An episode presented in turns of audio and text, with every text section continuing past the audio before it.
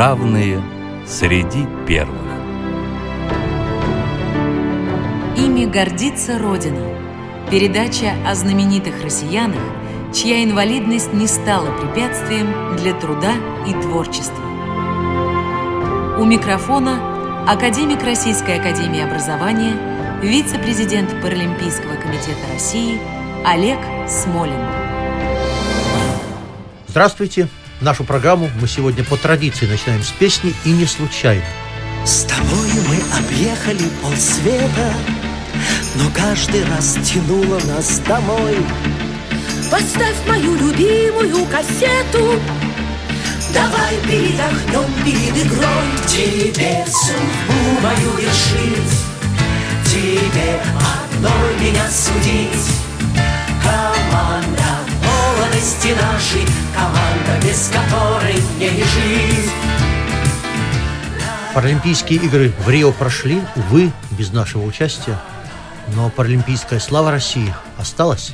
И доказательство тому наш сегодняшний гость, точнее, гостья, 13-кратная паралимпийская чемпионка, вице-президент Паралимпийского комитета России, дважды депутат Государственной Думы Римма Акбердиновна Баталова. Здравствуйте, Рима. Здравствуйте, Олег Николаевич. А почему только 13-кратная паралимпийская чемпионка, а 18-кратная чемпионка мира, А а, это- 43-кратная чемпионка Европы? А это отдельный вопрос был. А? Вы чуть-чуть забегаете вперед. У нас как это еще всегда. впереди. Но пока я хочу спросить. Вот давайте про цифру 13. Правильно я понимаю, что никто до сих пор этой цифры в мире не превзошел? Нет, конечно, еще нету, нету, нету, нету, нету. И это радует. Рима, Еще ну, как. ну теперь давайте с самого начала. Как вы пришли в спорт? Чья это была инициатива? Родители, вы, тренер, кто? Вы знаете, наверное, в спорт я пришла случайно, скажем так. Но так как я родилась э, в многодетной семье и была очень девочкой шустрой, и родилась я в сельской местности, и, конечно, у нас не было ни автобусов ездить в школу. У нас школа была в 7 километров от нашей деревни. Летом мы туда бежали просто, а зимой на лыжах. Но так как случилась со мной э, беда, беда в том, что мне сделали прививку и начались мои, значит, похождения в больницу. И после этой прививки у меня получилось так, что осложнения остались на ноги. Меня еле спасли. Шесть часов делали операцию, все-таки ноги мои спасли. И вот эти ноги потом оббежали весь мир, скажем так.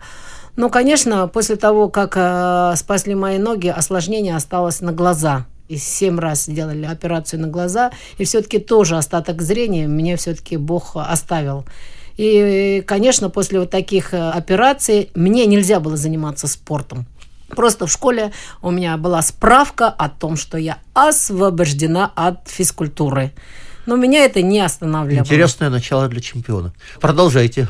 Ну, это меня не останавливало. Звонок, один из уроков, значит, я выбегаю и натыкаюсь на большого высокого человека. Это оказался мое будущее и мой тренер. Он приостановил, так подержал меня, посмотрел и говорит, вот это будущая чемпионка. И вот отсюда началась моя спортивная карьера. Ну, она, конечно, не сразу это началось. а, Знаете, когда ты просто девчонка, и, конечно, именно тренироваться, ходить на тренировки, э, это просто не в моем было характере, не в моих силах. Тренер просто начал меня привлекать играми. Ну, игры это, конечно, были мое. Это футбол, это волейбол, это баскетбол. Все, что двигалось, это было вот мое, скажем так. Потом, значит, меня пригласили на соревнования. На соревнованиях я выступила первый раз на чемпионате России. Я очень хорошо выступила. Это был бег уже, да? Бега, да, уже это началось, это да. Я хорошо выступила, поехала на чемпионат Советского Союза. Это был 79-й год в Ташкент. И вы знаете, я там проиграла. Я стала второй. И самое главное, я проиграла на всех дистанциях. 100, 200, 400. Я была вторая. Я вышла из стадиона, я так плакала. Это надо было, конечно, видеть и слышать. Другая бы радовалась. Да нет, для меня это была не радость. И подошел ко мне тренер и сказал, для того, чтобы выигрывать, надо тренироваться. Надо приходить на тренировки. И это я так запомнила. И после того, как я приехала уже в Уфу, И я уже на тренировке никогда не опаздывала и тренировки не пропускала. У меня только одна была цель. На следующий чемпионат Советского Союза выиграть соперницу, которую я запомнила, наверное, на всю жизнь. Это была Розман Розалия из Украины. И вот я целый год тренировалась для того, чтобы только стать снова на дистанцию, стать на дорожку и выиграть ее. И вот. как? А мы потом встретились с ней. Это уже был Ереван, мы с ней встретились. И вот, знаете, я свое состояние до сих пор помню. Я стою на старте, как, знаете, вот копытами била себе. Вот, знаете, вот действительно это было так. Я ждала, когда же старт дадут, старт. И я бегу, я чувствую, я ее обгоняю. И на финише я первая. О, Господи, это была такая радость. Вот я уже так радовалась, что да, я это сделала, я это потому что мечтала, я этого хотела. И на всех остальных дистанциях, конечно, я ее уже обыграла. И после этого уже я никогда не проигрывала. Да. Рима, а как пришел первый успех на международных соревнованиях? Помните? Ну, конечно, я помню, это было 81 год, это был чемпионат Европы, Фулда, Ферга. И мы поехали на соревнования. И я была заявлена тоже на трех дистанциях. Это было 100, 400 и полтора. И вы знаете, на эту дистанцию из Советского Союза, значит, тоже заявлено были мы вдвоем. Это Раиса Журавлева, тоже такая же была именитая спортсменка, значит, до меня. И, конечно, соперничали мы с ней знаете, ну, на дорожках очень сильно, потому что она тоже до меня никогда не проигрывала, а тут пришла какая-то малявка, просто, да, она так меня и называла, малявка, и встает и выигрывает ее. И после э, того, как я ее выиграла, стала врагом номер один – и до последнего дня она как-то меня вот не простила за то, что я ее выиграла. Так в Германии вы в основном соревновались между собой? Да, получалось, да. Остальные соперники были, конечно, далеки. А следующая дистанция 400 метров я уже установила мировой рекорд. Конечно, для меня тогда дистанция полтора километра это было как марафон. Я была спринтером. И несмотря на это, все-таки и полторашку я выиграла. И вот э, мои такие вот самые международные первые игры. Да. Рима, а вот теперь давайте вернемся к началу. А сколько всего каких медалей, каких побед в вашей спортивной карьере, помимо 13 паралимпийских золотых медалей? Ой, вы знаете, мне кажется, их так много, если посчитать э, кто как считает медали? Я вот, например, считаю, я их на ковер разложила, и вот комнату все это занимает мои медали. Как ковер. Поэтому, То есть квадратными метрами? Да, квадратными метрами. Потому что это же медали были и чемпионата Советского Союза, и чемпионата России, и чемпионата Республики, и, конечно, международные старты. Но в основном, знаете, мы считаем все-таки а, официальные международные старты, которых я вам говорила, что, значит, 13-кратная паралимпийская чемпионка, 18-кратная чемпионка мира и 43-кратная чемпионка чемпионка Европы. Это только те золотые медали. И, конечно, несколько медалей есть серебряные, но это были командные соревнования, где я выступала в эстафетной команде, а на своих э, дистанциях я все-таки не проигрывала. Да, это здорово. А сколько медалей Советского Союза и России уже и не помните? Ой, это, знаете, около 300 медалей у меня вообще. Поэтому там уже, наверное, все-таки придется как-нибудь все-таки выделить один день и, и посчитают. Ну что ж, я думаю, это будет приятная работа. А теперь давайте послушаем фрагмент книги «Легенда спорта» Рима Баталова. Мировой рекорд уфимки Римы Баталовой на дистанции 5000 метров 17 минут 52,42 секунды удивил мир. Этот забег стал самым ярким событием Паралимпиады 2000 года – Фавориткой была немка Клавдия Мейер, давняя, кстати, Римина знакомая. Она сделала ставку только на эту дистанцию и сразу со старта взяла темп выше мирового рекорда. А Рима поначалу шла третьей, далеко отпустив немку. Когда до финиша осталось полторы тысячи метров, она сказала себе «Ну вот, настал и мой черед» и потихоньку стала догонять лидера. Когда до финиша осталось 800 метров, Рима подумала «Это же моя коронка, и попыталась обойти соперницу. Та тоже ускорилась и за круг до финиша не отдала дистанцию, как говорят легкоатлеты, снова не пропустив Баталову вперед. И лишь на рывок Римы за 200 метров до ленточки уже не смогла ответить ничем. Рима слышала, как финишировав, Клавдия сказала «Алис», что значит «все, конец». Баталова завоевала свою 13-ю золотую медаль на Сиднейской Паралимпиаде. Рима, в спорте и в Государственной Думе вы представляете Республику Башкортостан, или, как раньше говорили, Башкирию. Скажите, эта республика является одним из лидеров российского паралимпийского спорта. Можете вы немножечко порекламировать развитие паралимпийского спорта в вашей республике? Башкортостан один из первых, наверное, кто вообще начал э, уделять внимание именно школа высшего спортивного мастерства это было еще 90-е годы, когда просто еще нас э, не замечали, нас не хотели, наверное, и представлять как спортсменов. Можно и вспомнить то, что нам просто говорили, э, спасибо, скажите, что вообще вы выступаете. И такое было, Олег Николаевич, вы, наверное, тоже да, помните. Конечно. Поэтому, вы знаете, приезжая в республику, кто нас встречал, Олег Николаевич? Это наши, конечно, были близкие, родные, друзья и тренеры.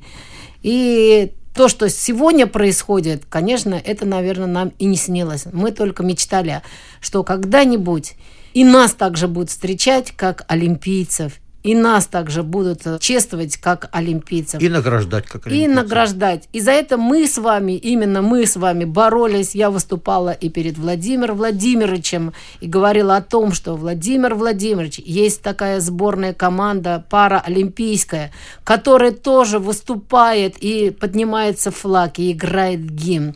И да. тогда вот он нас услышал. Я уже и... добавлю тогда, и в 2006 году Государственная Дума приняла специальное обращение к президенту Российской Федерации. Владимир Владимирович действительно нас услышал. И действительно с 2006 года паралимпийцы Российской Федерации по условиям тренировок, стипендиям, наградным приравнены к большой олимпийской сборной. И это абсолютно справедливо. Согласимся? Ну, вы знаете, как я помню, когда я первый раз тоже взяла а, смелость и выступила перед ним, но это было еще в 2002 году, когда он только пришел работать, создал Совет при президенте России по физической культуре и спорту. И когда, значит, я все-таки осмелилась, подняла руку, говорю, можно вот мне высказать все-таки вот это мнение. И когда я выступила, у меня как на старте тряслись колени.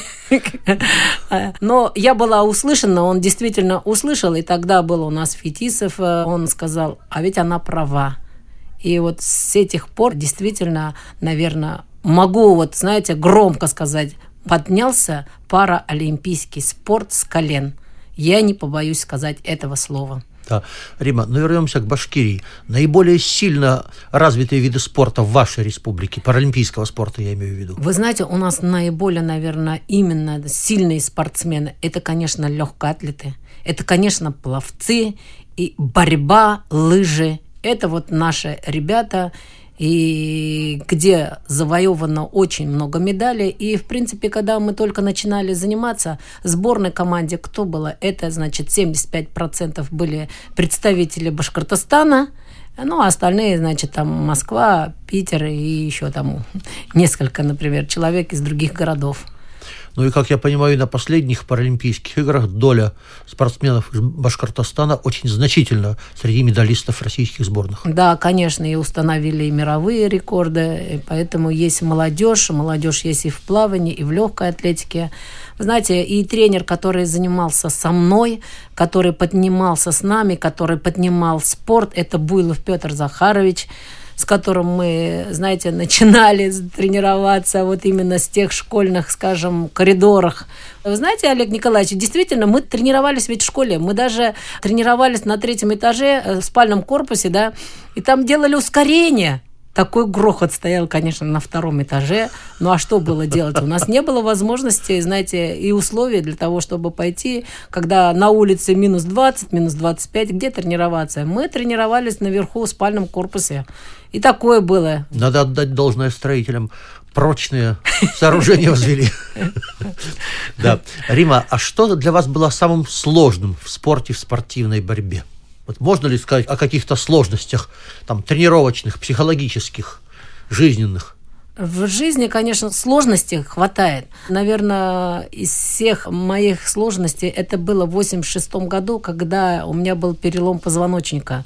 И когда вновь меня судьба положила на кровать, вот именно положила, скажем. И вот тогда я боролась, боролась каждый день. Я двигала пальчиками, там, ножками. Снова хотелось выйти на дорожку, снова выступить. Но вот это, конечно, было сложнее всего. И я не хотела, чтобы кто-либо знал об этом, что вот со мной случилась такая беда. И, в принципе, знала только моя семья, мой тренер. И даже, наверное, из друзей, может, один-два человека знали, что вот со мной случилась такая беда. И я вот боролась, боролась, боролась. И все-таки я себя заставила подняться. Я заставила двигаться себя. Вот именно... Тут слово вот именно могу сказать двигаться, потому что я тренировала каждый пальчик, я тренировала каждую вот частицу своего тела. Я мысленно бежала, я мысленно работала, что я не буду лежать. Не хочу быть овощем, знаете, вот лежащим. И я вот подняла себя, поехала на чемпионат мира и завоевала четыре золотых медали. Вот это была победа. Вот самые они у меня, наверное, все-таки дорогие были медали. Друзья, я хочу еще раз обратить ваше внимание, я обращаюсь к радиослушателям. Да, у Римы Акбердиновны был перелом позвоночника. Травма, после которой многие остаются лежать навсегда. Она не только встала, она не только снова вернулась в спорт, она стала после этого многократной паралимпийской чемпионкой, чемпионкой мира и завоевала, наверное, главные свои медали – Поразительная, конечно, биография. Рима, а сколько времени ушло на то, чтобы вы снова вернулись в спорт после перелома позвоночника? Вы знаете, в течение года я уже встала на ноги. Потому что я попросилась, э, чтобы меня перевезли из больницы домой. И дома вот я и падаясь из кровати, и Потом я все-таки смогла встать и стояла в гипсе с ног до головы, как робот, знаете. И я вот занималась, занималась, я не знаю, вот я, наверное, все 24 часа все-таки занималась. Вот. И мысленно занималась, и теоретически, и практически именно вот для того, чтобы только встать на дорожку и я мужу сказала, повесь над моей кровати шиповки, чтобы я видела свои шиповки, и чтобы я могла одеть их и пробежаться. Да. Рима, если несколькими словами, самое главное, что вам дал спорт? Спорт, наверное, это моя жизнь. Все, что я делала в спорте, оно помогло мне и по жизни. Это терпение, это выдержка. И мой девиз, с которым я и до сегодняшнего дня живу, вперед и только вперед. Да, замечательно. Рима, вы уже второй созыв депутат Государственной Думы от Башкортостана. Скажите, какие цели вы ставите перед собой в качестве депутата? Вы знаете, я человек э, спорта, и поэтому я человек-практик. Я люблю только результат. И поэтому в своей работе я тоже ставлю задачи и добиваюсь именно той цели, которую я ставлю. И результат – это как раз и помощь детям, коррекционным школам, реабилитационным центрам помогаю. Но для начала скажу, я создала фонд свой благотворительный, фонд Римы Баталовой, который помогает детям с ограниченными возможностями. И вот этим примером хочу показать, опять же, людям, что мы не только сильны в спорте, но мы также и сильны духом и помогаем нашим детям, которые нуждаются в нас. Мы для них пример. И чтобы наши родители видели, что нельзя падать духом, что надо со своими детьми заниматься, и что дети могут также достичь тех успехов, которые мы достигали. Ну что ж, традиционный вопрос под занавес. Ваши творческие планы – Ой, Олег Николаевич, наши планы. наши планы. Вот знаете, продолжая ту тематику, которой я занимаюсь благотворительностью, вот у нас коррекционных школ в Республике Башкортостан 37. Но я на сегодняшний день помогла 13 школам, да. И вот я хочу вот эту пятилетку поработать и создать условия для того, чтобы наши дети могли заниматься спортом всем 37 школам, интернатам, нашим коррекционным. Вот это мечта моя, скажем так. Но пока вот более 10 реабилитационным центрам помогаю. Мы приобретаем для детей спортивное оборудование, и где наши дети могут показать свои результаты, могут готовиться и могут реализовать себя в этой жизни.